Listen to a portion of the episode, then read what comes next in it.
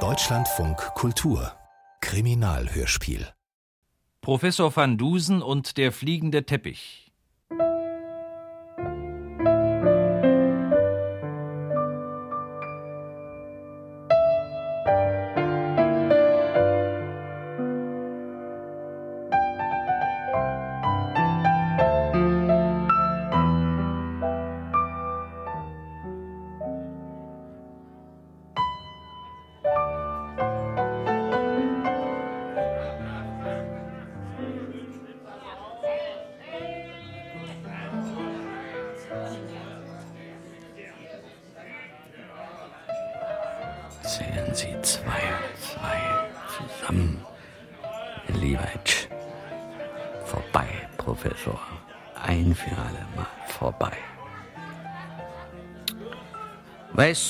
Was das macht? Zwei und zwei. Ja, weiß doch jeder. Vier. Vier. Ich will ja mal was sagen. Zwei und zwei ist fünf. Ach was. Oder sechs. Oder drei. Oder 77. Nur nicht vier. Niemals. Hast ja recht, Kamerad. Trinken wir noch einen? Natürlich trinken wir noch einen. Herr Wirt. Whisky für mich und meinen Freund. Whisky gibt's hier nicht. Hab ich doch schon dreimal gesagt. Na, zwei Absinth. Am besten lasse ich die Flasche auch gleich da. Oh, da ist ja scheußliches Zeug. Nimm's wie es kommt, Kamerad. Spiel alles runter. Prost. In der Stadt Oran an der nordafrikanischen Küste liegt die zu Recht weiten unbekannte Hafenkneipe zum karierten Kakadu. Und in besagter Kneipe saß ein, es muss leider gesagt werden, nicht mehr ganz nüchterner Hutchinson Hedge und ärgerte sich. Runter damit. so ist's recht, Kamerad. Wie spät? Äh, Genau fünf vor elf, Kamerad. 22 Uhr 55. Da fährt er jetzt ab. Wer fährt ab? Der Dampfer mit dem Professor. Lass ihn abfahren, Kamerad. Trink noch einen Schluck. Ja, äh, soll er ohne mich fahren? Soll er sehen, wie er ohne mich klarkommt? Weißt du, was er vorhin mir zu mir gesagt hat? Nö, was denn? Damit hatte der ganze Ärger angefangen. Mit ein paar unfreundlichen Worten von Professor Dr. Dr. Dr. Augustus van Dusen der Denkmaschine in unserer Kabine an Bord der Karthago. Es war nach dem Mittagessen am 26. Januar 1905 ein historisches Datum, wenn man an die Folgen denkt. Strapazen, Quälereien, ein Fort in der Wüste, belagert von grausamen Beduinen und vor allem Van Dusens sagenhafter fliegender Teppich, von dem die Geschichtenerzähler der Sahara noch heute Erstaunliches zu berichten wissen.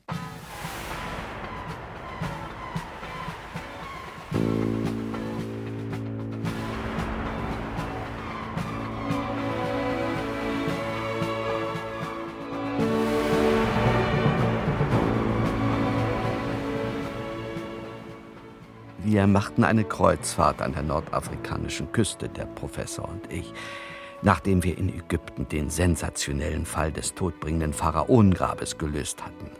Dabei, vielleicht wissen Sie es noch, war der Denkmaschine ausnahmsweise ein Irrtum unterlaufen. Und ich konnte mir nicht verkneifen, das dem großen Mann ab und zu unter die Nase zu reiben. Mein lieber Hedge, wie so vieles ist Ihnen offenbar auch entgangen, dass mein äh, Irrtum, wie Sie sich auszudrücken belieben, eine für die Aufklärung jener mysteriösen Angelegenheit gänzlich nebensächliche, Ja, ja, na, genau genommen also- eine in jeder Hinsicht belanglose Tatsache darstellte. kann man hinterher leicht sagen, Professor. Genug davon! Ich wäre Ihnen verbunden, wenn Sie diese, nun ja, irrelevante Unstimmigkeit der verdienten Vergessenheit anheimfallen lassen würden. Halte ich Ihnen etwa ständig Ihre Dummheiten vor? Ja, lenken Sie nicht ab, Professor. Wollte ich damit anfangen, käme ich nie zu einem Ende. Erlauben Sie, Professor, immerhin bin ich Ihr Assistent. Assistent? Dass ich nicht lache. Von Ihrer intellektuellen Kapazität her Ja, sind also- Sie, gestatten Sie den harten Ausdruck, nicht einmal zum kriminologischen Kanalarbeiter Na, nur, geeignet. also Und was Ihre journalistische Tätigkeit betrifft, wenn ich mich, was selten genug geschieht, überwinde und jenes unsägliche Blatt zur Hand Ja, aber nehme, nur werden Sie aber nicht Sie Ihre Ergüsse zu veröffentlichen pflegen, sehe ich mich stets schon nach wenigen Sekunden gezwungen, es wieder sinken zu lassen. Also, Ich kann mich nur wundern, dass Ihr Redakteur bereit ist, ein derart infantiles und zu allem Also, Überfluss auch noch ungrammatikalisches Geschreibsel zu drucken. Äh, Professor Van Dusen, das geht zu weit. Auch unsere langjährige Zusammenarbeit. Zusammenarbeit! Dass Sie mir permanent hinterher beziehungsweise vor den Füßen herumlaufen, das nennen Sie Zusammenarbeit? Also Sie haben kein Recht, mich auf solche Weise herunterzuputzen. Leben Sie wohl. Wohin gehen Sie? Von Bord. Ich will Ihnen nicht länger vor den Füßen herumlaufen. Sie werden bald zurückkommen. Oran ist keine sehr angenehme Stadt. Immer noch besser als Ihre Gesellschaft. Ich war ungeheuer sauer, als ich durch die Straßen von Oran strich. Die Stadt war wirklich nicht angenehm. Darin hatte der Professor recht gehabt. Schmutzig, staubig, heiß und stinkend.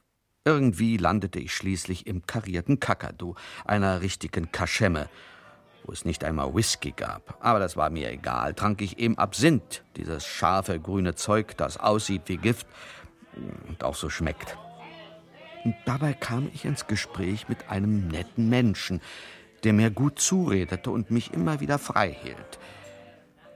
Das hätte mich eigentlich stutzig machen müssen.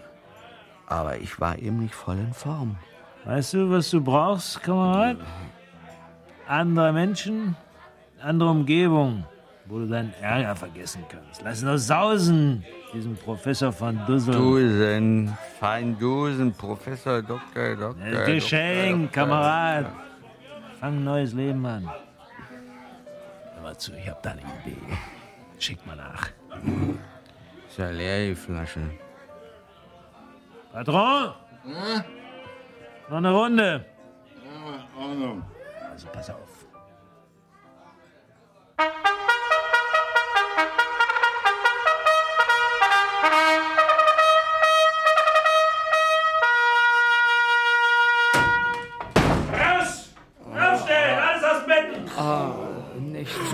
So laut, bitte, mein Kopf. Herr braucht wohl eine extra Einladung. Los, los! Wenn du nicht in drei Sekunden aus dem Bett bist, gibt's einen Tag Prison. Aber, aber das ist doch mein Kumpel aus dem karierten Kakadu. Ich habe dich gar nicht erkannt in diesem komischen Aufzug. Hör mal, der Absinth, den du mir eingetrichtert hast, der muss mir nicht bekommen sein. Ich habe Halluzinationen. Ach ja? Ja, ich bilde mir ein, ich bin in einem Schlafsaal. Mein Kopf. Mein Kopf ist kahl geschoren. Und neben meiner Pritsche liegt eine Uniform. Das kann doch alles nicht wahr sein. Sag, dass es nicht wahr ist, Kumpel. Schnauze, nimm gefälligst Haltung an, wenn du mit einem Sergeanten sprichst. Sergeant? Das wird ja immer verrückter. Du bist jetzt in der Legion, benimm dich entsprechend. Zieh die Uniform an! Nicht so lahm, bist ihr Tempo! Legion? Etwa die Fremdenlegion? Was denn sonst? Heute Nacht hast du unterschrieben. Freiwillig. Du wolltest weg von irgendeinem Professor. In fünf Minuten stehen alle angezogen und gewaschen auf dem Kasernenhof!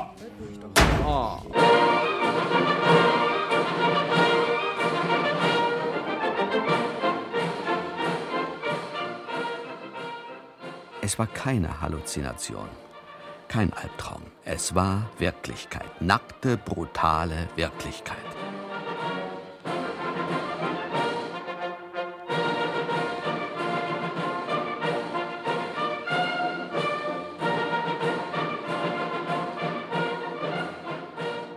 Ich war in der berüchtigten Fremdenlegion gelandet.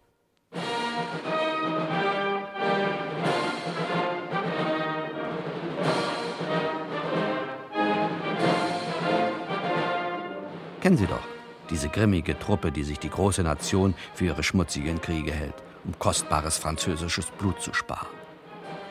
Ich hatte unterschrieben für die obligatorischen fünf Jahre. Mein Gott, muss ich besoffen gewesen sein. Was jetzt? Mechanisch zog ich mir die blaue Uniformbluse über und die roten Hosen, setzte das weiße Käppi auf und wankte den anderen nach auf den Kasernenhof.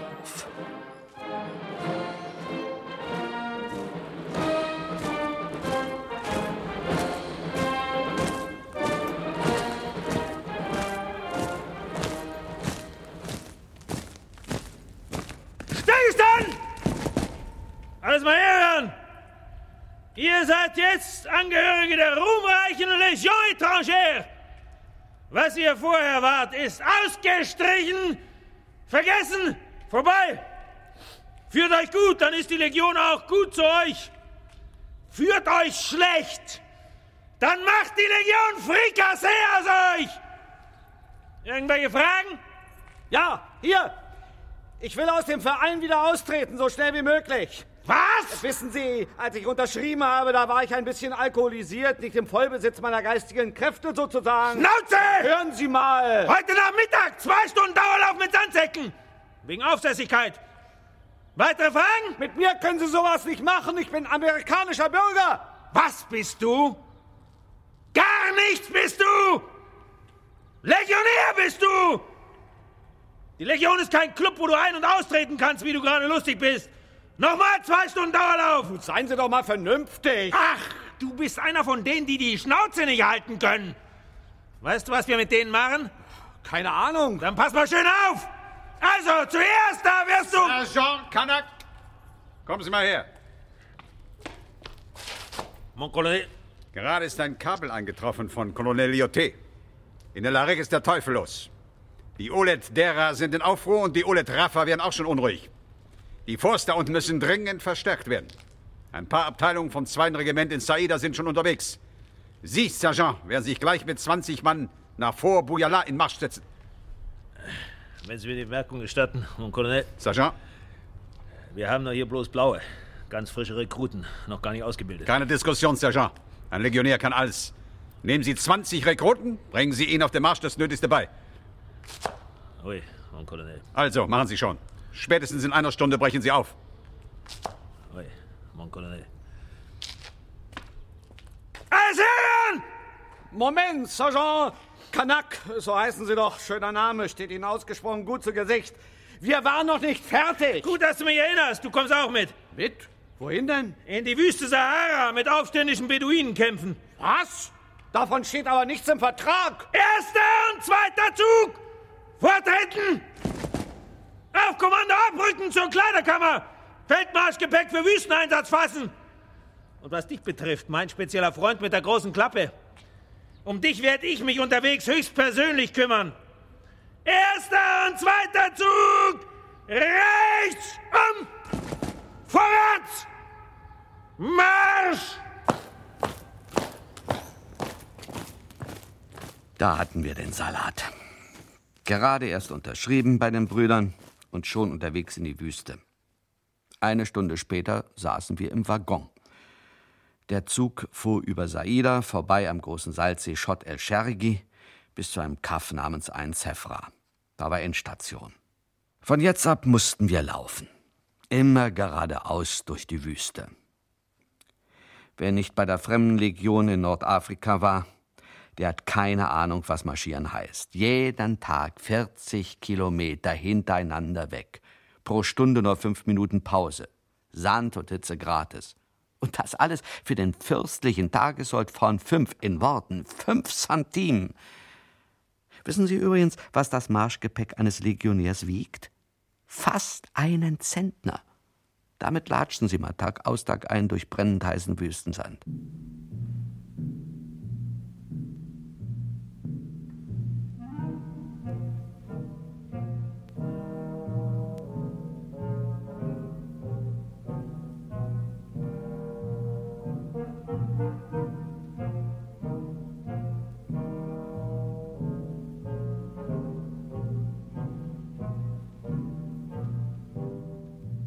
Sie fragen sich vermutlich schon seit einiger Zeit, was hat denn nun Professor van Dusen gemacht, als sein treuer Hedge plötzlich verschwunden war?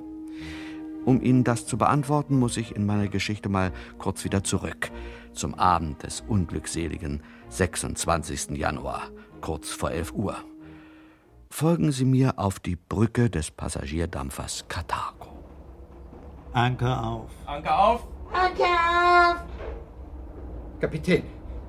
Kapitän, Sie dürfen nicht ablegen. So, wer sagt das? Professor Dr. Dr. Dr. Augustus van Dusen. Oh!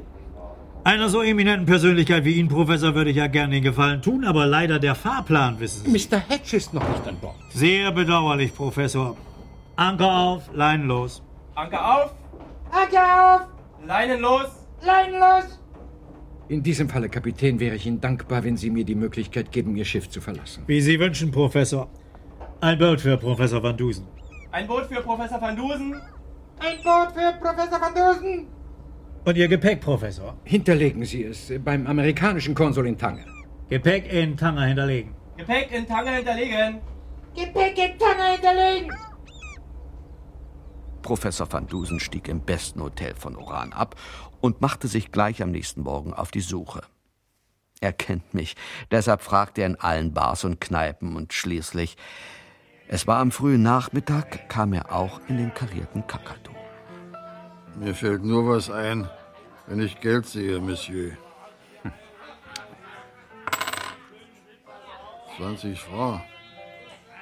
Naja, legen Sie noch mal so viel drauf. Und ich singe Ihnen was vor. Merci, Monsieur. Ja.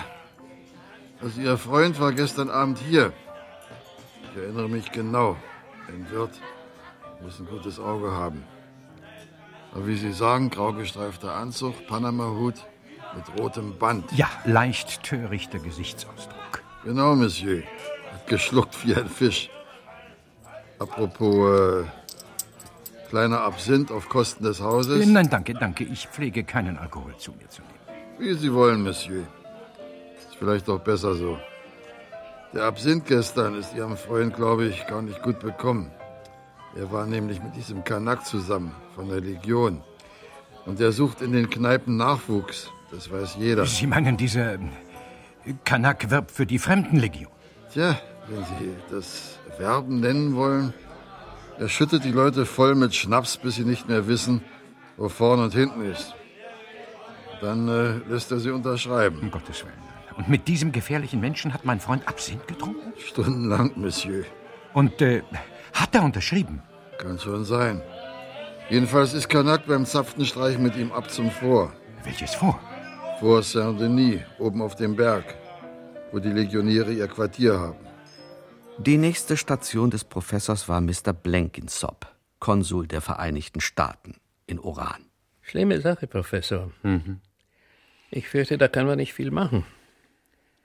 Mr. Hedge ist volljährig. Und wenn er den Vertrag unterschrieben hat. Wenn er unterschrieben hat. Können Sie das feststellen, Mr. Blenkinsop? Ja.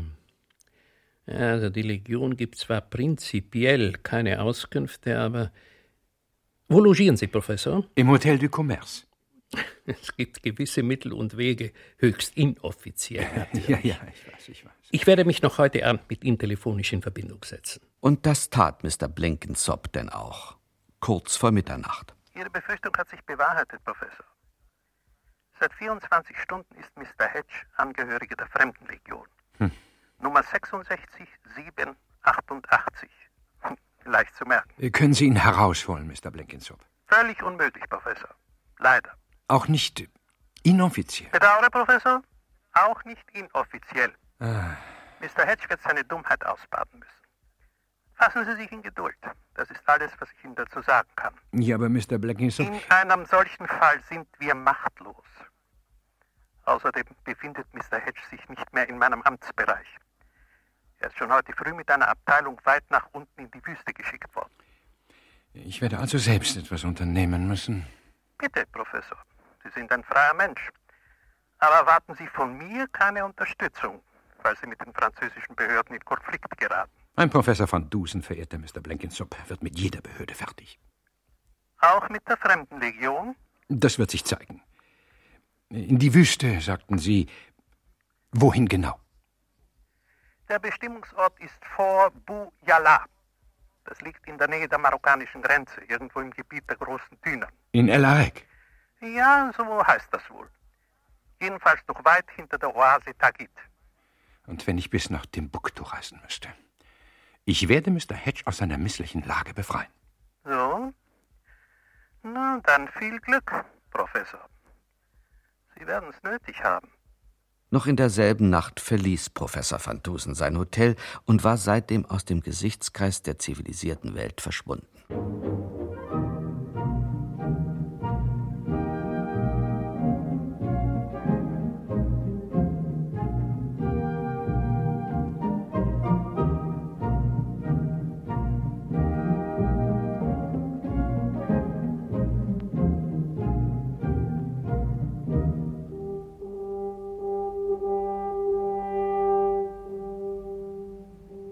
Zurück zu meiner Wenigkeit.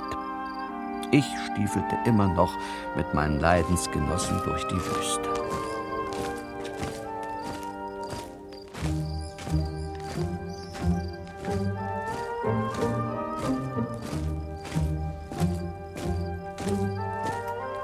Halt! Fünf Minuten Pause. Das Wasser in den Feldflaschen muss bis heute Abend reichen, also sauft nicht gleich alles auf einmal aus. Sergeant, Sergeant, ich kann nicht mehr. Dann bleib doch liegen von mir aus. Aber wenn wir weg sind, dann kommen die Beduinen. Und bringt mich um? Später, mein Freund. Vorher stechen sie dir in aller Ruhe die Augen aus, schneiden dir die Ohren ab, die Nase und noch so dies und jenes. Oh nein. Also ich würde mir das an deiner Stelle gründlich überlegen. Mein Gott, ist das eine miese Tour. Man sollte sich beim Reiseleiter beschweren. Nächstes Mal buche ich bei der Konkurrenz. Essen schlecht, trinken noch schlechter, Blasen an den Füßen, Hitze und diese langweilige Aussicht, immer dasselbe. Natürlich. Legionär Hatsch. Offenbar immer noch nicht zahm. Warte, bis wir im Fort Bujala sind. Dann werden wir dir die Hammelbeine schon langziehen. Sergeant, da hinten, auf der Düne. Sind das nicht Kamele? Beduinen! Alarm! Zu den Waffen! Und zu allem Überfluss auch noch recht ungemütliche Eingeborene. Nicht, dass ich sie Ihnen übel nehme. Das hier ist schließlich Ihr Land, oder?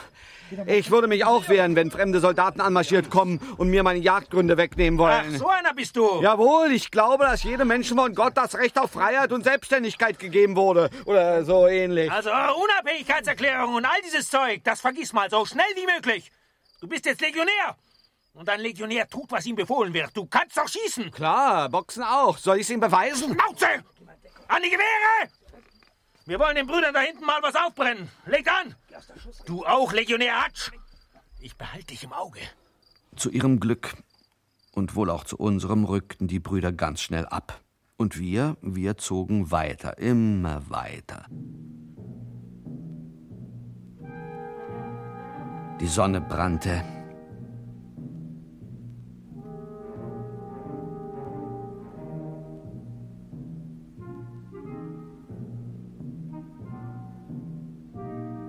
Hinter uns, um uns, vor uns Sand.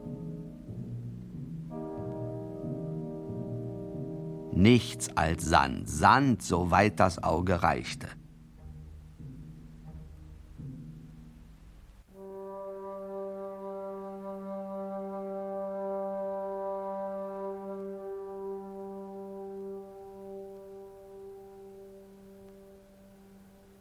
Aber plötzlich,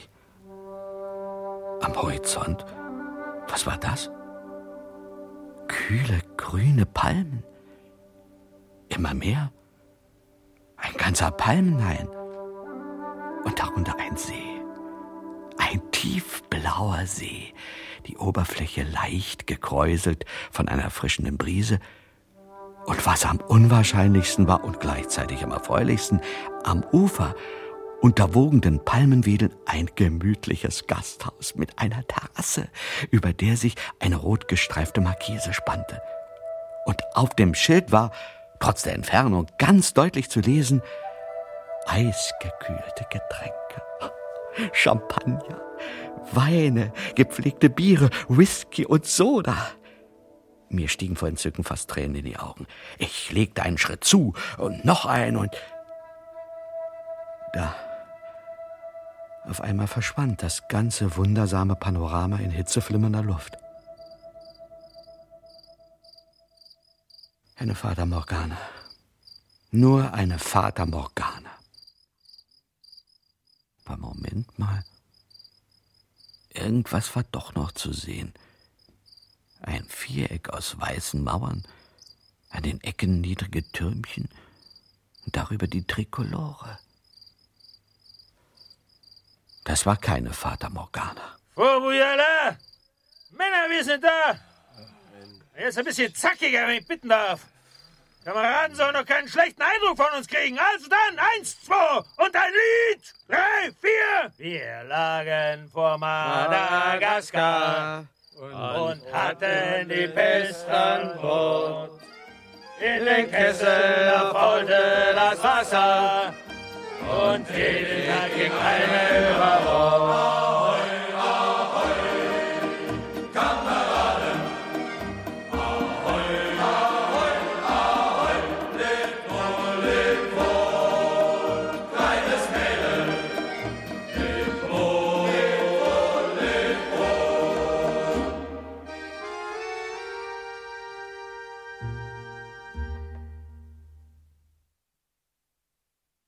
so rückten wir mit Gesang in Fort ein. Sehr zackig war es nicht, aber gegen die abgeklapperten Figuren, die uns entgegenschlichen, sahen wir noch immer aus wie die preußische Leibgarde. Seht's euch gut an, Männer. Die Besatzung von Fort. So werdet ihr auch bald aussehen. Die Wüste ist hart. Mon Kapitän, melde Gehorsams, Sergeant Kanak mit 20 Mann Verstärkung aus Oran eingetroffen. Ja, und deshalb wagt man es, mich in meiner Mittagsruhe zu stören? Mittagsruhe um 7 Uhr abends. Non de Dieu, wer war das? Vortreten? Gegenherz! Mon Kapitän, Nummer 66 788, ein renitenter, aufsässiger Bursche. Scheint mir auch so. Du da, damit du gleich weißt, was im Vorbujala üblich ist. Kein Abendessen und Prison bis morgen. Abtrennen. Prison in Fort Bujala. Das war keine mehr oder weniger zivilisierte Arrestzelle. Das sah so aus. Der Delinquent wurde neben dem Tor bis zum Hals in den Sand eingegraben. Und da ließ man ihn dann, wenn es Tag war, in der Sonne schmoren und bei Nacht vor Kälte zusammenschrumpeln. Es war wohl die unangenehmste Nacht meines Lebens. Und während ich fror und nicht mal richtig bibbern konnte, weil ich so fest im Sand steckte, schwor ich, mir bei nächster Gelegenheit selbst in den Hintern zu treten. Gegen die Fremdenlegion ist ja sogar Professor van Dusen ein liebenswerter Teddybär. Ja? Zur Vernunft gekommen, Legionär Hatsch? Könnte man sagen, hochverehrter Sergeant Kanak, könnte man sagen. Sehr gut, Legionär Hatsch. Wissen Sie, im Loch war es so schön ruhig und friedlich. Da habe ich ein bisschen nachgedacht. Die Legion hat noch jeden klein gekriegt. Soll ich Ihnen was verraten, Sergeant? Hä? Zwei plus zwei ist doch vier. Immer und überall. Fängst du schon wieder an?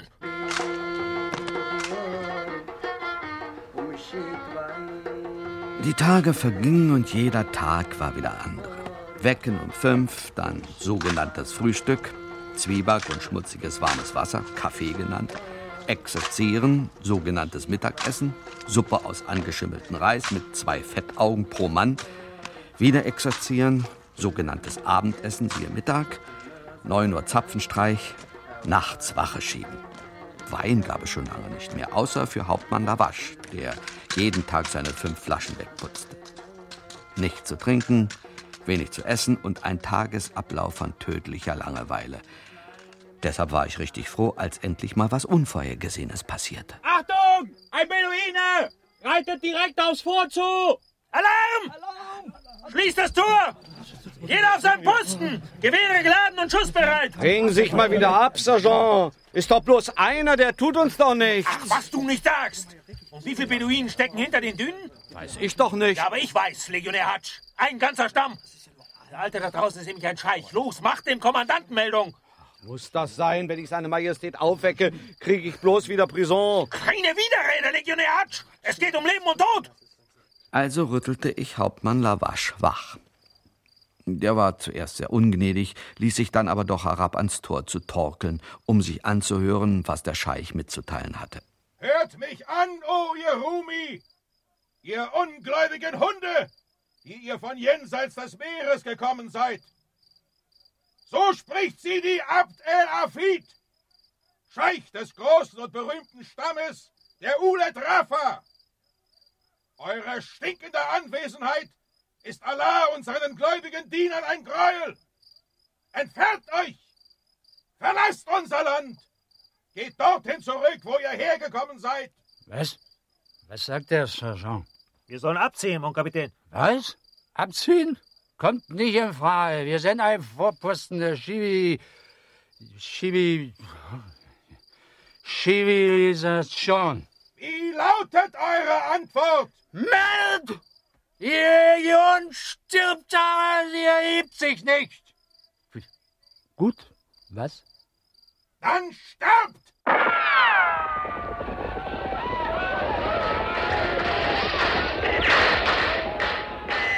Hunderte von Beduinen tauchten plötzlich aus den Dünen auf und stürmten mit Gebrüll aufs Fort zu. Wir schossen aus unseren Lebellgewehren, bis die Läufe so heiß wurden, dass sie sich kaum noch anfassen ließen.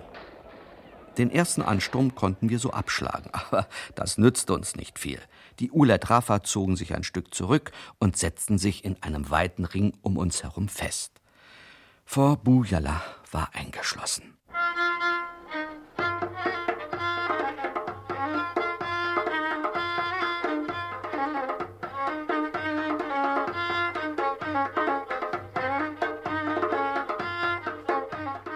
Etwa um diese Zeit, es kann auch zwei, drei Tage früher gewesen sein, zog ein frommer islamischer Wanderprediger, ein sogenannter Marabut, hoch zu Kamel, in die Oase Tagit ein, gut 100 Kilometer nordwestlich von Fort Bujala. Hier war noch alles ruhig, das heißt, so ganz ruhig auch nicht. Manchmal hörte man in der Entfernung ein merkwürdiges Rattern und Knattern. Der Marabut spitzte die Ohren und hielt sein Kamel an. Täuschen mich meine Ohren? Oder vernehme ich in der Tat, hier mitten in der weiten Sahara, den Motor eines Aeroplans? Kein Zweifel. Ein luftgekühlter Achtzylindermotor von 50 Pferdestärken.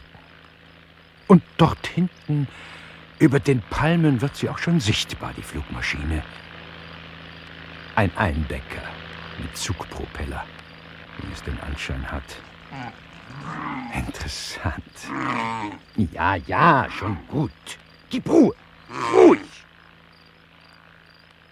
Da fällt mir ein, las ich nicht kürzlich in den aeronautischen Mitteilungen, der bekannte französische Luftschiffer Louis Blériot habe sich nach Nordafrika zurückgezogen, um sich ungestört auf die von ihm ins Auge gefasste Überquerung des Ärmelkanals vorzubereiten? Ach, wie angenehm wäre es, sich dieser Maskerade hier zu entledigen und mit einem Experten einen Disput über aktuelle aeronautische Probleme zu führen.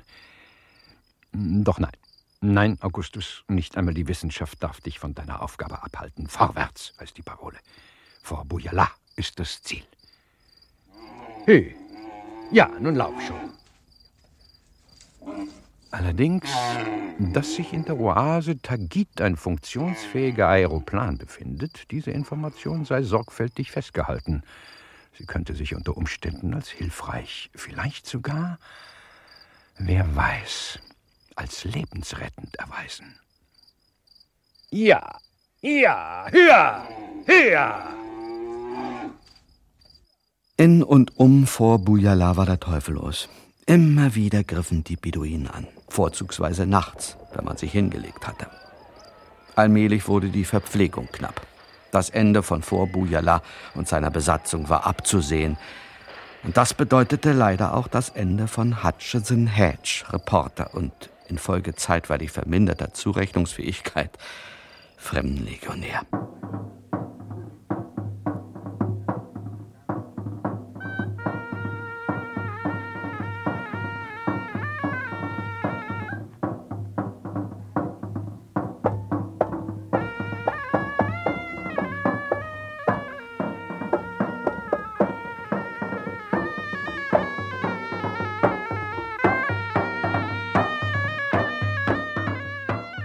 Der Marabut hatte inzwischen sein Ziel fast erreicht.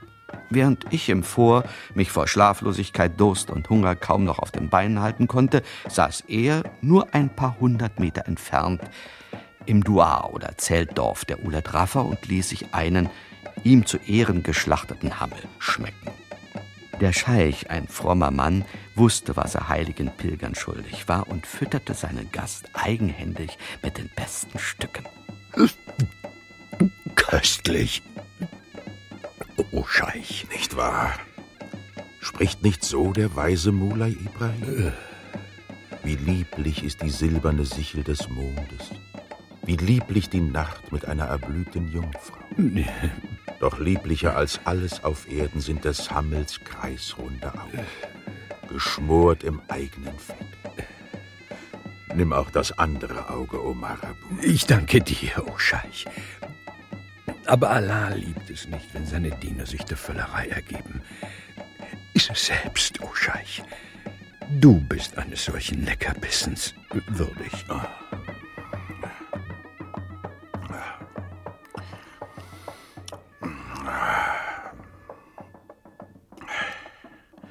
Zu glücklicher Stunde, O Marabut, hat Allah dich zu uns geführt. Wie das, O Scheich? Die tapferen Krieger der Ulet Rafa haben das feste Haus umzingelt, welches die Ungläubigen in unserem Lande zu errichten wagten. Noch zweimal wird die Sonne auf und noch einmal wird sie untergehen. Dann werden wir zum letzten Sturm antreten und alle Ungläubigen niedermetzen. Oh, wie. Wie erfreulich, O Scheich. Wir werden sie massakrieren, O Marabut. Massakrieren wie tollwütige Hunde und keinen einzigen von ihnen verschonen. Keinen einzigen, O Scheich? Würdest du nicht vielleicht doch in Erwägung ziehen, einem, nur einem, das Leben zu schenken? Beispielsweise, wenn ein frommer Marabut für ihn eintrete. Du setzest mich in Erstaunen, O Marabut. Gebietet nicht Allah, jeden Ungläubigen ohne Erbarmen zu verfolgen? Ganz recht, O Scheich, ganz recht. Es war lediglich eine hypothetische Frage. Äh, wie? Übermorgen, also. Wenn sich die Sonne erhebt über die Dünen von El Arek. Heute haben wir den 23. Februar. Das heißt, am 25. Februar frühmorgens. Wenig Zeit, August. Was sagst du, Marabut? Nichts weiter, O oh Scheich. Nur ein Stoßgebet zu Allah, dass er dir bei deinem frommen Werk behilflich sei. Amen, O Marabut. Und wenn wir die ungläubigen Hunde in Bujala vernichtet haben, werden wir weiterziehen zur Oase Tagit, um auch dort jene... Tagit, natürlich. Hast du die Möglichkeit, O Scheich, eine Nachricht nach Bujala zu befördern? Zu den Ungläubigen? Eine Nachricht? Du wolltest hacken, eine Formel, eine geheime Beschwörungsformel, welche noch aus der Zeit des großen Magier Suleiman stammt. Allah hab ihn selig. Sie wird Verwirrung in die Herzen der Ungläubigen senken und ihre Kraft zu Wasser werden lassen, sodass sie eurem Angriff nicht widerstehen können. Wenn es sich so verhält, O Marabut, dann schreibe sie nieder, deine Beschwörung. Wir werden einen Weg finden, sie ins Fort gelangen zu lassen.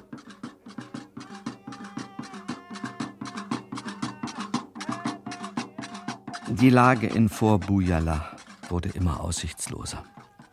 Der Kafar ging um. Der Wahnsinn der Wüste. Legionäre warfen plötzlich die Waffen weg, sprangen vor den Mauern und rannten brüllend mit Schaum vor dem Mund in die Dünen, eine leichte Beute für die Beduinen.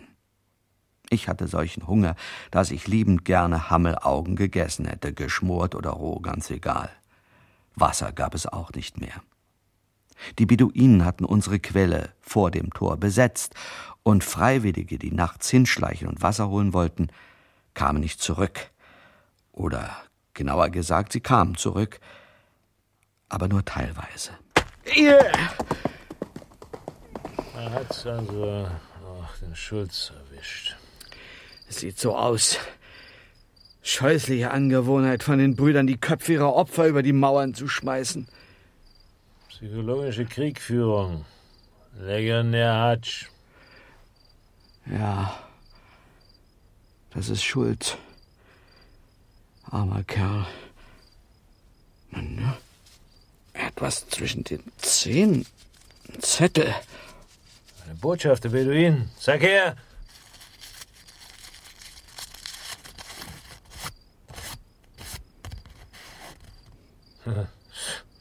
Zwei plus zwei ist vier. Was? Zwei plus zwei ist vier. Merkwürdige Botschaft. Kommt mir irgendwie bekannt vor. Da war noch jemand in Fort Buyala, dem die Botschaft ausgesprochen bekannt vorkam. Ihr ergebener Diener Hutchinson Hedge. Von jetzt ab hatte ich nicht nur Hunger, Durst und Sandflöhe, ich hatte auch Hoffnung. Ich wusste, irgendwo da draußen steckte der Professor, und das bedeutete, ich war schon so gut wie gerettet. Denn Professor Dr. Dr. Dr. Augustus van Dusen wird mit jedem Problem fertig. Mit der Wüste, der Fremdenlegion und mit einem Beduinenaufstand. Die Frage war nur, wie?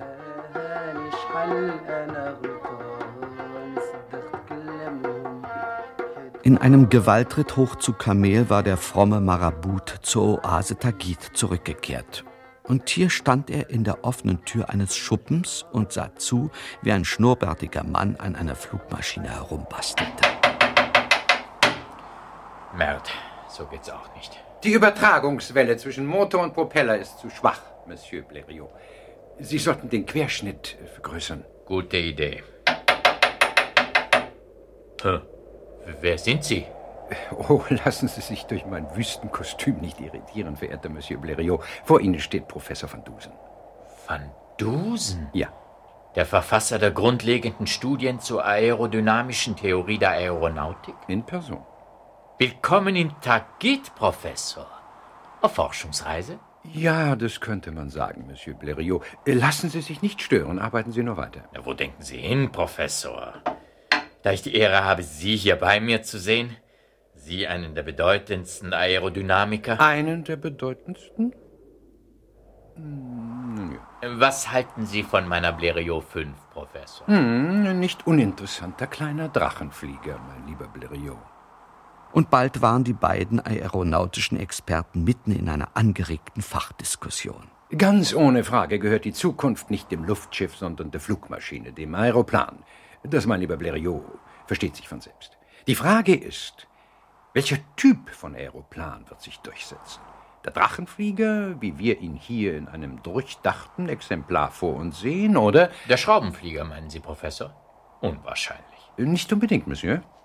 Es käme auf die Funktion an, den Einsatzbereich, die Start- und Landefläche. Der klassische Drachenflieger mit Propeller braucht, wie Sie wissen, zum Starten und Landen eine lange Bahn. Der Schraubenflieger dagegen, der Helikopter, wie ich ihn nennen möchte, kann direkt aus dem Stand senkrecht starten.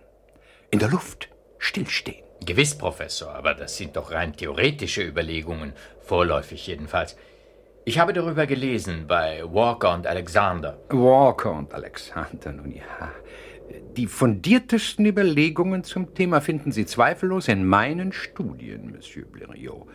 Wie ich dort schrieb, Seite 396 folgende, ein Gerät, welches die positiven Eigenschaften von Drachen und Schraubenflieger miteinander zu verbinden imstande wäre, verkörperte das Ideal einer Flugmaschine. Reine Spekulation, Professor. So weit sind wir noch lange nicht. Sagen Sie das nicht, mein lieber Blériot. Ihr Aeroplan zum Beispiel ließe sich mit verhältnismäßig wenig Handgriffen in eine solche Flugmaschine verwandeln. Wirklich? Aber ja, Monsieur. Sie bauen hier, hier einen zweiten Motor ein.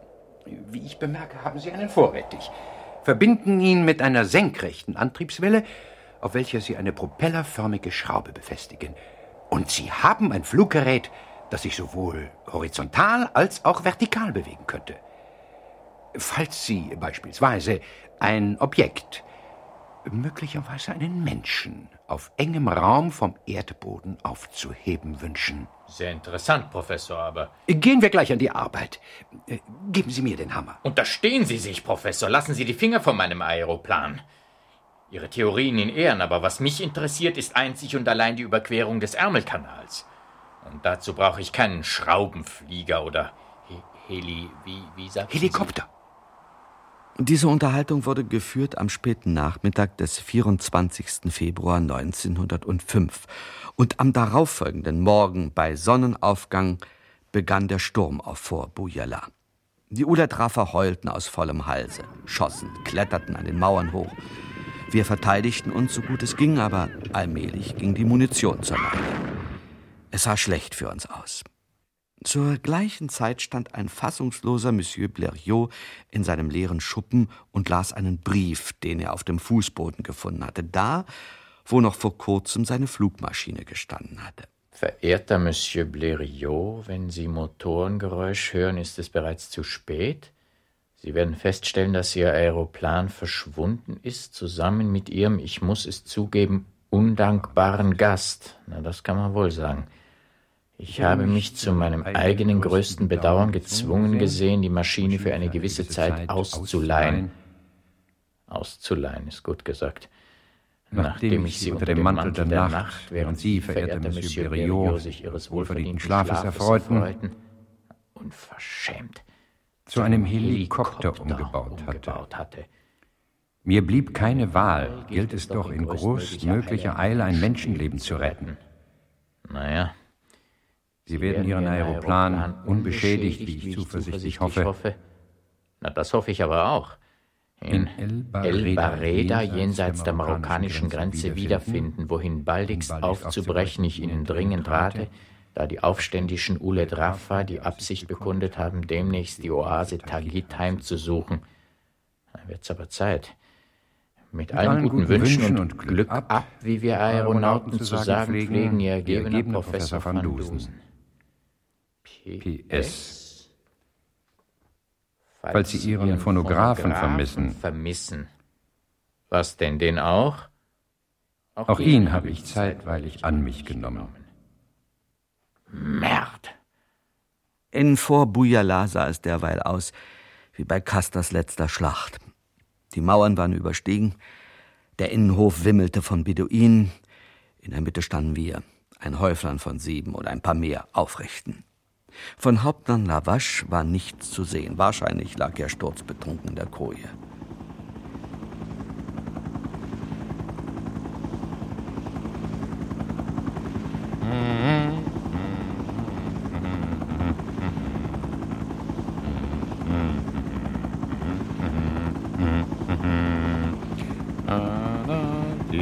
da da da da Haha.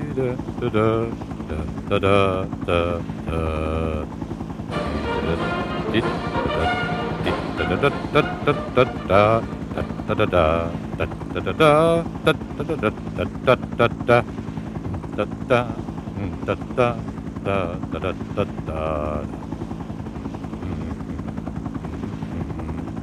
Ha ha.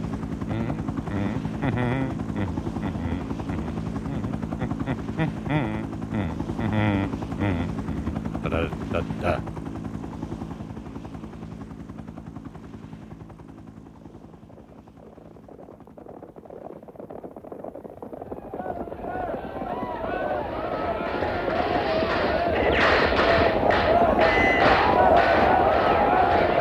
Wir wehrten uns verzweifelt mit unseren letzten Patronen und mit den Bajonetten, aber wir wussten, nur ein Wunder konnte uns noch retten. Nur ein Wunder.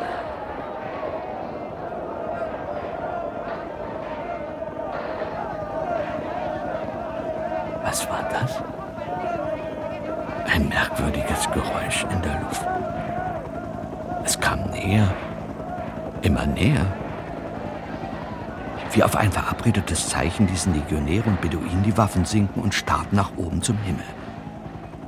Und da bot sich uns ein unglaublicher Anblick. Ein Aeroplan, aber ein Aeroplan, wie ich noch nie einen gesehen hatte. Vorne ein ganz normaler Propeller und dazu ein riesiger zweiter Propeller, der sich horizontal drehte.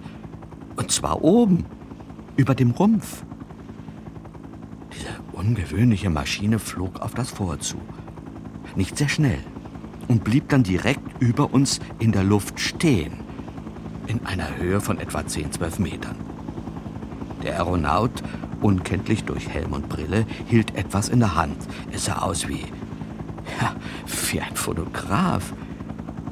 Ein Aeroplan mit einem Propeller auf dem Dach einem Phonographen. Das konnte doch nur eine Fata Morgana sein. Der Aeronaut schien am Phonographen zu hantieren. Und plötzlich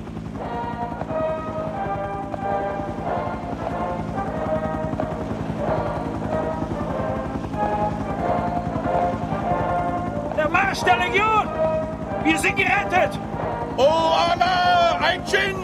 Ein Djinn auf einem fliegenden Teppich! Rettet euch, oh ihr Krieger der Ulet Rafa!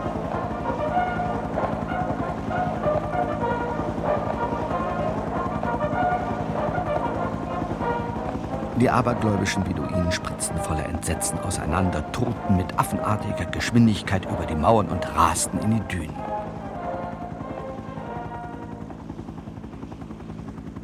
Jetzt senkte sich aus dem Aeroplan ein Seil zur Erde und eine Stimme ertönte von oben. Gehen Sie nicht so dumm herum, mein lieber Hedge.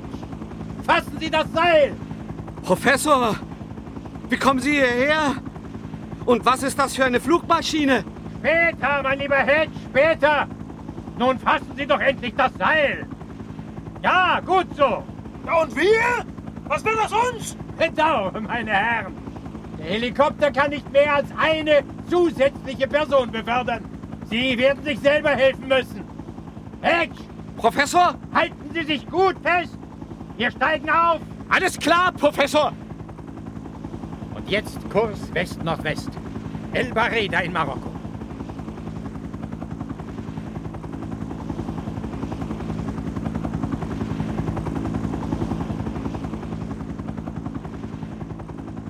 So flogen wir dahin.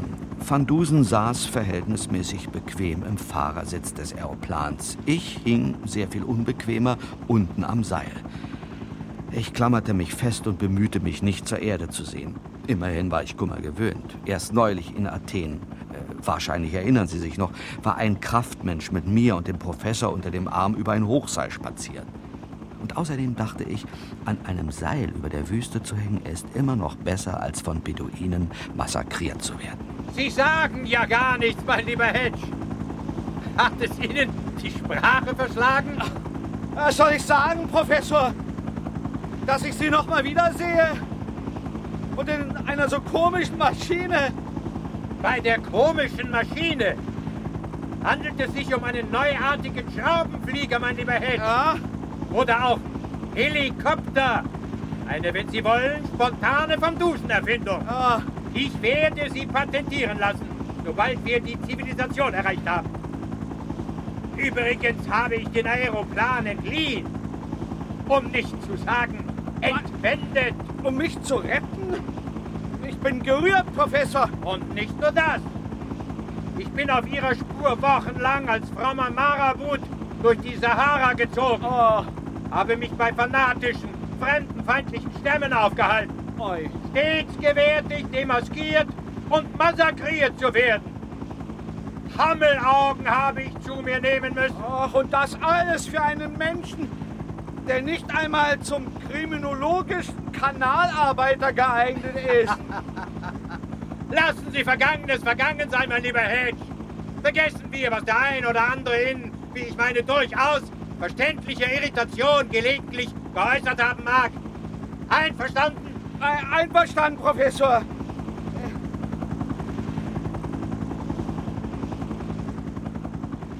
Sagen Sie mal, Professor. Ja, Hedge. Die Geschichte, die wir gerade hinter uns haben, ist gar kein richtiger Fall, genau genommen. Was Sie nicht sagen. Ja, äh, Fremdenlegion, Beduinen, Wüste, Fata Morgana und ihr Heli... Äh, ne, Heli Dixbums. Helikopter! Äh, Kopter. Das alles ist ein Abenteuer, ein gewaltiges Abenteuer. Nicht daran zu tippen, eine tolle Story, ja, aber ich kann mir nicht helfen. Mir fehlt die Kriminologie. Oh nein, da irren Sie, mein lieber Hedge. Ah ja? Was ist denn geschehen? Ein schwerer Fall von Kidnapping wurde aufgeklärt. Das Opfer konnte aus der Gewalt seiner Entführer befreit werden. Eine zutiefst kriminologische Affäre. Amateurkriminologisch, um ganz präzise zu sein. Ja, wenn Sie es so sehen.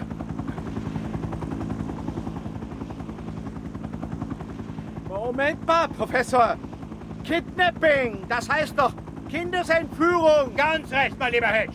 Sie wollen doch wohl nicht bestreiten, dass Ihr Verhalten, in diesem Fall wie auch in anderen, gewisse Ähnlichkeit mit dem eines im intellektuellen Sinne unmündigen Kindes aufweist. Oh, Professor, geht das schon wieder los?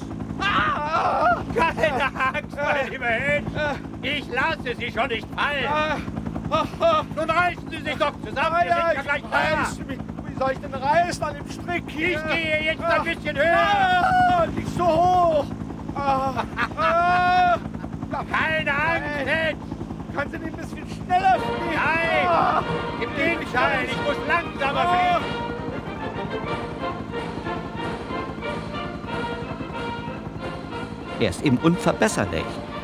Der Professor. Was soll man da machen? Weglaufen?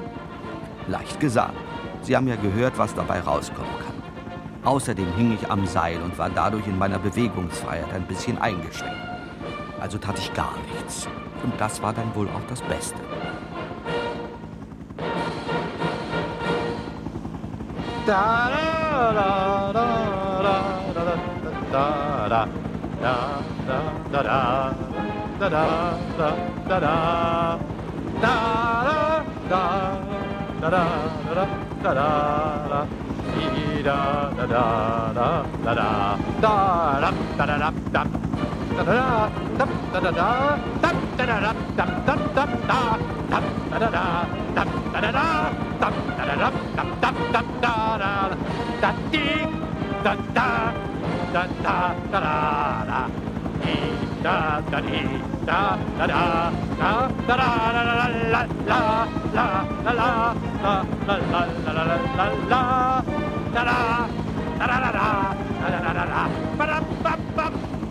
Ohne Zwischenfall landeten wir am Rand der Oase El Bareda.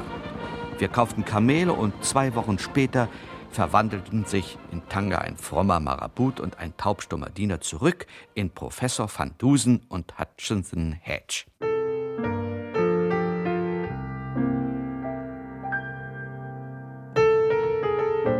Falls es Sie interessiert, die letzten Verteidiger von Fort Bouyala konnten sich nach hartem Wüstenmarsch zur nächsten französischen Garnison retten.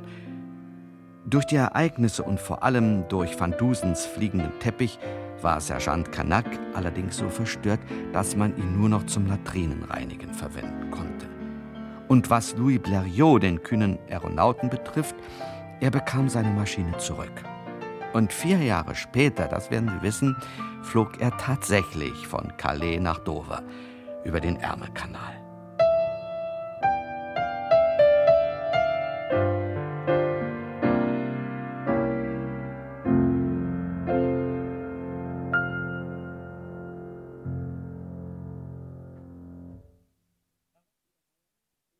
Professor van Dusen und der fliegende Teppich von Michael Koser mit Friedrich W. Bauschulte als Professor van Dusen und Klaus Herm als Hutchinson Hedge. Die weiteren Rollen sprachen Hans-Peter Hallwachs, Horst Schön, Peter Matic, Reinhard Koldehoff, Erik Fessen, Hans Madin, Rainer Pigulla, Hermann Ebeling, Hubertus Bengsch. Den Titel As Time Goes By spielte Peter Thiele. Ton Gerd Pullmann und Manfred Rabbel. Regieassistenz Sylvia Rauer. Regie Rainer Klute.